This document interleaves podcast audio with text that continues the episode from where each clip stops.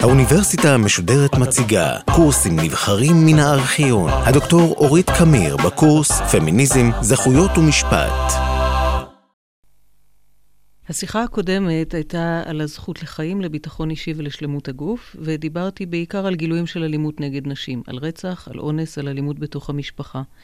גם היום אדבר על אלימות נגד נשים, אבל הפעם תוך הדגשת נקודת מבט אחרת, והיא הזכות לחירות. בהרצאות הקודמות דיברתי על הקשר בין פגיעות שונות בנשים, וגם על הקשר העמוק בין הזכויות השונות של הנשים, וההרצאה היום ביחד עם ההרצאה הקודמת יכולות להדגים את הקשרים העמוקים האלה, גם בין הזכויות השונות וגם בין הפגיעות השונות. על החירות. בעולם הקדום בני אדם לא נתפסו כבני חורין.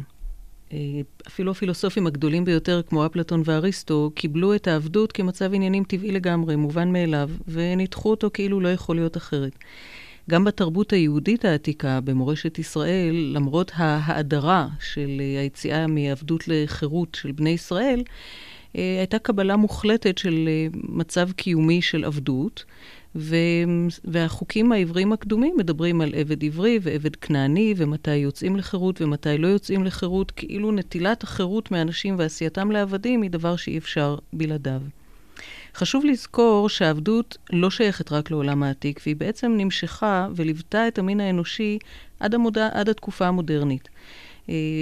במאה ה-תשע עשרה העבדות מקושרת בעיקר עם גזענות, והעבדים היו בעיקר אנשים שחורים מאפריקה, שנחטפו עבור אנשים לבנים, בעיקר מצפון אמריקה, ונמכרו ונקנו שם כמו סחורות, והועבדו בעבודות כפייה. כל התעשייה של מדינות הדרום של ארצות הברית עד מחצית המאה ה-תשע עשרה הייתה מושתתת על עבודת כפייה, על עבדות של שחורים. לגבי שפחות שחורות, הן היו אה, משועבדות לבעליהם גם מבחינה מינית, והבעלים שלהם יכלו להשתמש בהם באופן מיני כתוב בעיניהם, וכך הם עשו. חשוב לזכור שמערכות המשפט של מדינות הדרום גיבו את המציאות הזאת ללא סייג, אבל גם מערכות המשפט של המדינות הצפוניות, המדינות החופשיות, כיבדו את זכות הקניין של האזרחים הדרומיים ביחס לעבדים שלהם. ואם עבד ברח צפונה ונתפס, הוא הוחזר בכוח המשפט של מדינות הצפון מתוך כבוד לערך הקניין. הערך של החירות עלה בעולם המערבי בתקופת הנאורות, וז'אן ז'אק רוסו היה מהראשונים שמחה כנגד המציאות החברתית, שכל אדם נולד חופשי, אבל בכל חברה הוא משועבד באזיקים. מלחמת השחרור האמריקאית ואחר כך המהפכה הצרפתית, שתיהן קידשו את החירות, וקבעו אותה כאחד הערכים המרכזיים, ביחד עם השוויון והאחווה. ההוגה האנגלי ג'ון סטיוארט מיל, שהוא ממניחי היסודות של החשיבה הליברלית, הכתיר את ספר המופת שלו, שמכיל את עיקרי המשנה הליברלית שלו בכותרת על החירות. זה היה ב-אלף שמונה מאות חמישים ותשע. בהגותו של מיל, החירות היא לא סתם זכות יסוד, אלא היא מתחייבת מהאנושיות האנושית, והיא מבטאת אותה באופן העמוק ביותר. כלומר, היותו של אדם בן חורין, זה אומר שאדם יודע טוב יותר מכל אחד אחר מה טוב בשבילו, ולכן הוא לא רק רשאי, אלא הוא כמעט חייב לבטא את עצמו באמצעות בחירה חופשית ולבחור עבור עצמו את מה שטוב בשבילו. חברה שלא מאפשרת לאדם לממש את הזכות הזאת, פוגעת בתפקיד הבסיסי והמרכזי ביותר שלה, בגלל שהחברה נועדה בעצם להגן על האנושיות, ואם היא לא מכבדת החירות, היא לא מגינה על האנושיות. ג'ון סטיוארט מיל, כפי שאמרתי בשיחות הקודמות, כבר במחצית המאה ה-תשע עשרה, הכיל את תפיסת החירות שלו, ביחד עם כל העמדה הליברלית, גם על נשים. הוא טען שגם נשים צריכות להיחשב כבנות חורין, וגם להם צריכה להינתן הזכות לבחור. אבל הגישה הזאת שלו נתפסה באותה תקופה קיצונית, מצחיקה, מופרכת, נלעגת. נשים לא נתפסו כיצורים תבוניים, רציונליים, ולכן אי אפשר היה לקלוט שגם להן מגיעה החירות, ושגם האנושיות שלהן באה לידי ביטוי ביכולת לבחור לעצמן מה טוב בשבילן. נשים נתפסו, כפי שאמרתי בשיחות קודמות, כיצורים רגשיים ופוטים ונטולי שכל ישר, והמחשבה להתייחס אליהם כמו אל גברים, ולהעניק להם את כל החירויות שיש לגברים, לא, לא נלקחה ברצינות. אם נקפוץ לתחילת שנות ה-תשעים של המאה ה-עשרים, אני רוצה להזכיר שכשכנסת ישראל כוננה את חוק היסוד שנתפס אצלנו כמגילת זכויות היסוד של מדינת ישראל, או לפח, לפחות כגרסה העוברית של מגילה כזאת שאולי תהיה לנו בעתיד, הפרלמנט הישראלי בחר לקבוע ששני ערכי היסוד שעליהם מושת, מושתתת מגילת הזכויות בישראל הם כבוד האדם והחירות. כלומר, הערך הליברלי הזה הפך להיות ערך חקוק מרכזי ובסיסי בשיטת המשפט הישראלי. חשוב גם לזכור שהשוויון לא הוכר כאחד מערכי היסוד, ולכן החירות מקבלת מעמד חשוב במיוחד. בסעיף מספר אחד של החוק, סעיף עקרונות היסוד, נקבע שזכויות היסוד של האדם בישראל מושתתות על ההכרה בערך האדם, בקדושת חייו ובהיותו בן חורין. בתחילת המאה ה-עשרים ואחת אנחנו מדברים מעט מאוד על חירות האדם, מתוך ההנחה שבעולם המערבי זכות הפרט לאוטונומיה היא כל כך מובנת מאליה שאין יותר מה להוסיף עליה. גם התיאוריה הפמיניסטית לא מרבה להתייחס לערך החירות, בגלל שהיא מרבה להתייחס לערך השוויון, ודווקא מהשוויון היא מעדיפה לגזור את כל זכויות הנשים. אבל החירות היא ערך מרכזי בהשקפת העולם המערבית, ולכן יש מקום לבחון זכויות של נשים דרך הפרספקטיבה של חירות, ואפשר לראות דרך הפרספקטיבה הזאת דברים מעניינים. הפגיעה החמורה והמובהקת ביותר בכל חירות של כל אדם היא שיעבוד, כלומר שיעבוד של אדם לעבדות. כי עבדות היא שלילה מוחלטת של החירות. זה אובייקטואליזציה של אדם, זה דה-הומניזציה של, של הפרט האנושי, זה הפיכה של אדם מיצור אנושי לחפץ. חפץ שכיר, שהערך שלו הוא לא מקודש, כמו שאנחנו מדברים על חיי אדם, אלא נמדד בשווי כספי. אבל לכאורה במאה ה-עשרים ואחת הרעיון של שיעבוד אדם לעבדות נשמע כמו סיפור בלהות ששייך למשהו אחר, לעבר מאוד רחוק או למקומות חשוכים, אבל לא אלינו. אבל האמת הקשה מאוד היא שבמדינות רבות מאוד בעולם היום, לרבות מדינת ישראל, מתרחש יום יום ושעה שעה סחר עבדים, במלוא מובן המילה, במספר גדול מאוד של נשים צעירות, כלומר שחר, סחר שפחות. בארצות עניות, במזרח אסיה, באפריקה, בדרום אמריקה, בהודו, בפקיסטן, בארצות חבר העמים, נשים נחטפות, ממש כמו שנחטפו האפריקאים השחורים במאה ה-תשע עשרה, או שהן מפותות בכל מיני הבטחות שווא שהן תוכלנה לקבל עבודה טובה ו- ומשכורת טובה שבאמצעותה הם יוכלו לפרנס את המשפחות שלהם. כשהן נמצאות בידי סוחרי העבדים המודרניים, הן נכלאות לגמרי בניגוד לרצונם, הן מוברחות לארצות עשירות, כמו מדינת ישראל, והן נמכרות בארצות היעד האלה תמורת סכומי כסף. העסקות האלה מתבצעות לפעמים במחירות פומביות, שבהן הנשים מוצגות ערומות, ונאנסות על ידי הקונים הפוטנציאליים כדי לבחון את הפוטנציאל שלהם, וכדי לשבור את רוחן. במחיר, במחירות הפומביות האלה, אנשים נקנות על ידי בעלי מכונים שונים, שקולעים אותם, קליעת, קליעה אסורה במקומות מבודדים, ופעמים רבות בתנאי מחייה מחפירים. החפצים האישיים שלהם נלקחים מהם, וכך גם כל התעודות המזהות שלהם. הבעלים החדשים שלהם מפעילים עליהם אלימות, לרבות אלימות מינית, ומאיימים על החיים שלהם ועל חיי המשפחה שלהם. באמצעים אלה הם מאולצות לקיים יחסי מין בכפייה עם גברים זרים, לפעמים עשר ועשרים ויותר פעמים ביום, והגברים האלה משרתים, משלמים עבור שירותי המין האלה, לא לאנשים עצמם, אלא לאדונים, לבעלי הנשים הכלואות האלה.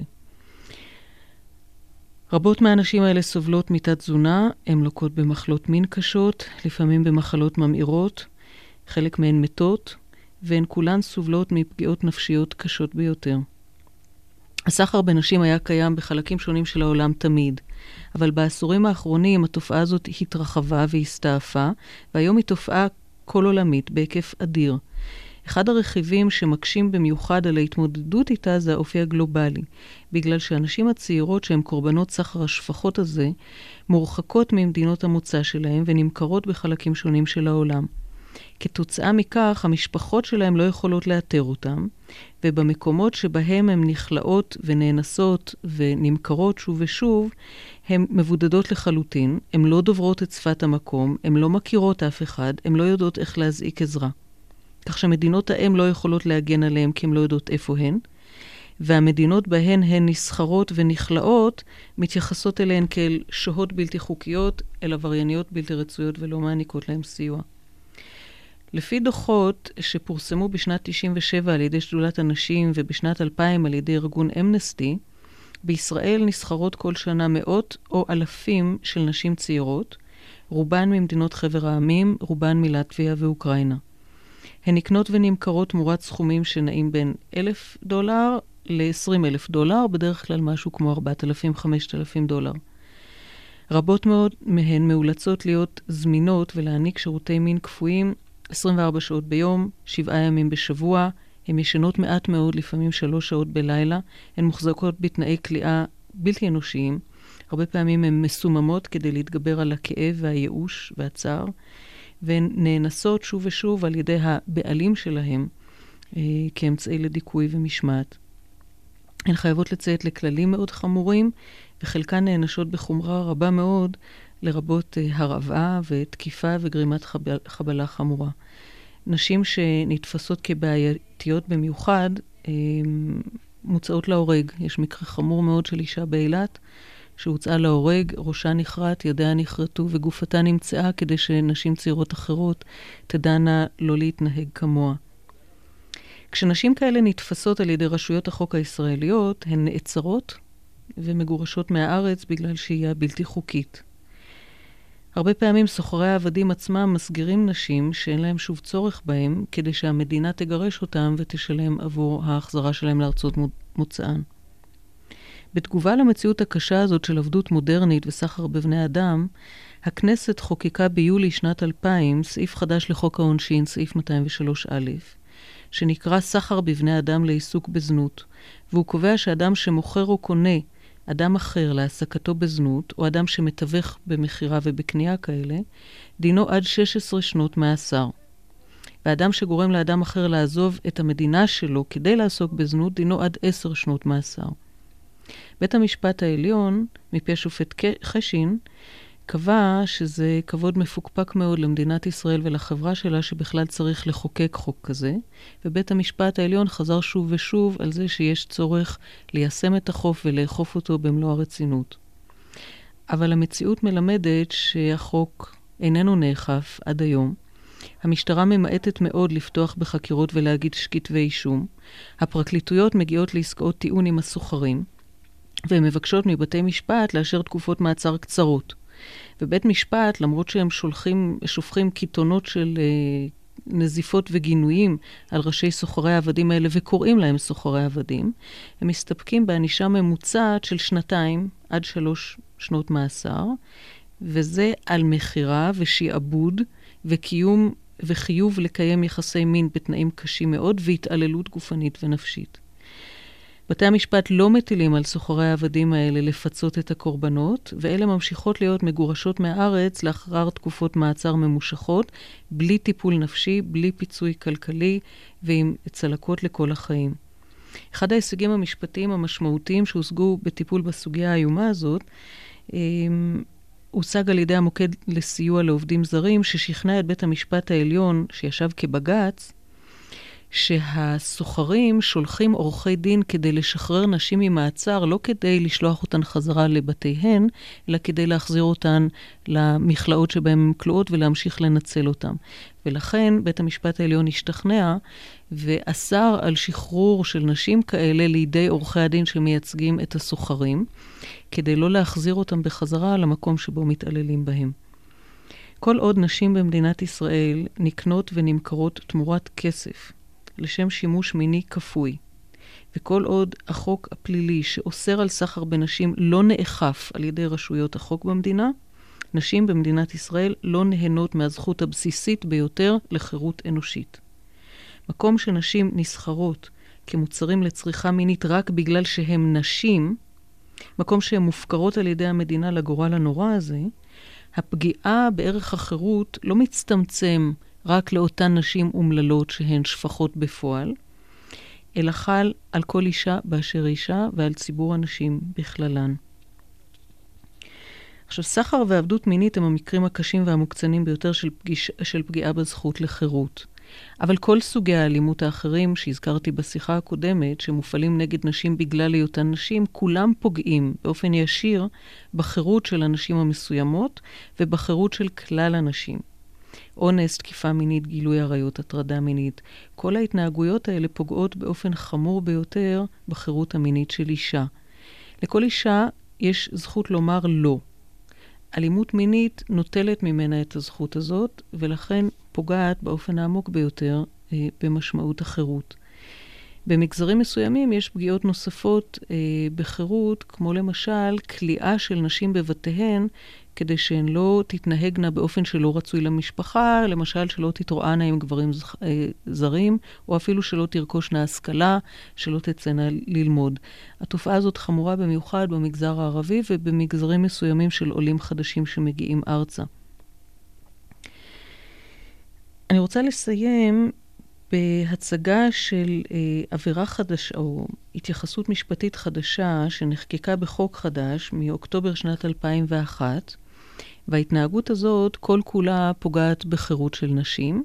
זו התנהגות שבאנגלית היא מכונה סטוקינג, ובעברית היא מכונה היום הטרדה מאיימת. הטרדה מאיימת אה, מעניינת לשיחה של היום בגלל שהיא דוגמה מובהקת להתנהגות שפוגעת בראש ובראשונה בחירות. וכיוון שסטטיסטית, לפי נתונים שנאספו בארצות הברית, כמעט כל המבצעים של ההתנהגות הם גברים, וכמעט כל הקורבנות הם נשים, ניתן לראות בהתנהגות הזאת את הדוגמה המובהקת ביותר של התנהגות שפוגעת בחירות האישה. הטרדה מאיימת היא דפוס של התנהגות שבו אדם אחד, כאמור לרוב גבר, מסרב להרפות מהאחיזה שלו בחיים של אדם אחר, שהוא לרוב אישה. המטריד מסרב להכיר בזכות של המוטרדת לחיות את החיים שלה כפי שהיא רוצה, והוא כופה את עצמו עליה באופן שיטתי ומתמשך. סטוקינג זו התנהגות מתמשכת לאורך זמן. ההתנהגות של המטריד יכולה לבוא לידי ביטוי במעקב, במערב, בהתחקות, בהצצה, בהתקשרות טלפונית תכופה, שהופכת להיות אובססיבית, זה יכול להיות עשרות שיחות ביום, בביקורים לא רצויים, שגם הם יכולים להיות שוב ושוב ושוב באותו יום עצמו, במשלוח דברי דואר, במשלוח דואר אלקטרוני, במשלוח חבלות, חבילות ומתנות. הטרדה מאיימת יכולה להתבטא בזה שהמטריד ימתין בסמוך למקום העבודה של המוטרדת, ויפקח על כל תנועותיה ועל החברה שאיתה היא באה במגע. יכולה להתבטא בהתעקשות שלו, להסיע אותה לעבודה ובחזרה, ולהימצא במחיצתה כמה שהוא רק יכול. הטרדה מאיימת מבוצעת בדרך כלל על ידי גבר שהיה בקשר קרוב עם האישה שאותה הוא מטריד, או שהוא עדיין אפילו מצוי בקשר קרוב איתה. הרבה פעמים היא מבוצעת על ידי אדם ששוגה באשליות ומשוכנע שקשר שהיה בעבר נמשך, או שיש קשר גם מקום שלא היה אף פעם קשר עם האישה שאותה הוא מטריד. המטריד המאיים מבקש בעצם לשלוט בחייה של האישה שאותה הוא מטריד. הוא רוצה לפקח על כל מה שהיא עושה. הוא רוצה למנוע ממנה להתנהג באופן שהוא לא מעוניין בו. הוא רוצה להזכיר לה ללא הרף את הנוכחות שלו ואת העין הפקוחה שלה. הוא שולח לה כל הזמן תזכורות. לפעמים תזכורות של אנשים אחרים יכולות לראות מאוד תמימות. כלומר, לפעמים אפילו משלוח בלתי פוסק של ורד אדום יכול לאדם אחר לראות תמים לחלוטין, אבל בקשר שבין המטריד והמוטרדת זה כבר הפך לסימן שבאמצעותו הוא מזכיר לה את נוכחותו המתמדת בחייה. המטריד מרגיש הרבה פעמים שהמוטרדת אכזבה אותו, שהיא בגדה בו, בין אם יש לזה קשר למציאות ובין אם לא. והוא רוצה למשמע אותה, הוא רוצה להעניש אותה על זה שהיא, לפי ההרגשה שלו, גרמה לו כאב. הוא רוצה לוודא שהיא לא מתקרבת יותר מדי לאנשים אחרים, ולהבטיח שהיא כולה שלו, שהיא לא של אף אחד אחר. הטרדה מאיימת הולכת הרבה פעמים יד ביד עם סוגים נוספים של אלימות, כמו הכאה ואונס וונדליזם, ופגיעה בקרובים של המוטרדת ופגיעה בחיות מחמד. היא מתגברת בדרך כלל במיוחד כאשר המטריד חש שהוא מאבד או עלול לאבד שליטה על המוטרדת. ואז הוא נתקף קנאה וחרדה ואימת פרידה ומחריף את ההתנהגות שלו. לפעמים כשהמטריד חש שהוא מאבד שליטה, ההתנהגות שלו מדרדרת לאלימות פיזית קשה ממש, וישנם מקרים לא מעטים שמסתיימים ברצח. במקרים האלה, המטריד מרגיש שרק לאחר המוות היא כבר לא תוכל יותר לחמוק ממנו ולבגוד בו ולנטוש אותו, ורק כשהיא תמות הוא ירגיש שלב. לפעמים הוא מפתח פנטזיה רומנטית שאחרי המוות הם יוכלו להתאחד שוב ולהיות ביחד, ואף אחד לא יוכל להפריע להם ולחצוץ ביניהם ולהתערב ולסכסך ביניהם. אישה שסובלת מהטרדה מאיימת מרגישה כמו מישהו שהטילו עליו מצור. היא מרגישה כמו חיה נרדפת, כמו מישהי שצדים אותה. היא מרגישה שהיא אף פעם לא לבד ואף פעם לא בטוחה, כי מישהו תמיד מסתכל עליה ומישהו תמיד נמצא שם מאחורי העצים ומאחורי החלון ומעבר לטלפון, והיא אף פעם לא יכולה לדעת מתי הוא יצוץ ואיך הוא יחליט לפגוע בה. כל רעש מקפיץ אותה. כל תנועה בלתי צפויה גורמת לה לפניקה ולהולם של דם ברקות. היא מפחדת לצאת מהבית, היא מפחדת להסתובב בין אנשים, היא מפחדת להרים את הטלפון, היא מפחדת לפתוח את הדלת, היא מפחדת לקבל דואר. מאדם אוטונומי וחופשי היא הופכת לשבויה, היא הופכת למבוהלת ולמרוטת עצבים. החוק הישראלי למניעת הטרדה מאיימת מכיר בפגיעה החמורה שבהתנהגות הזאת, ומכיר בחומרה שבפגיעה בחירות האישה.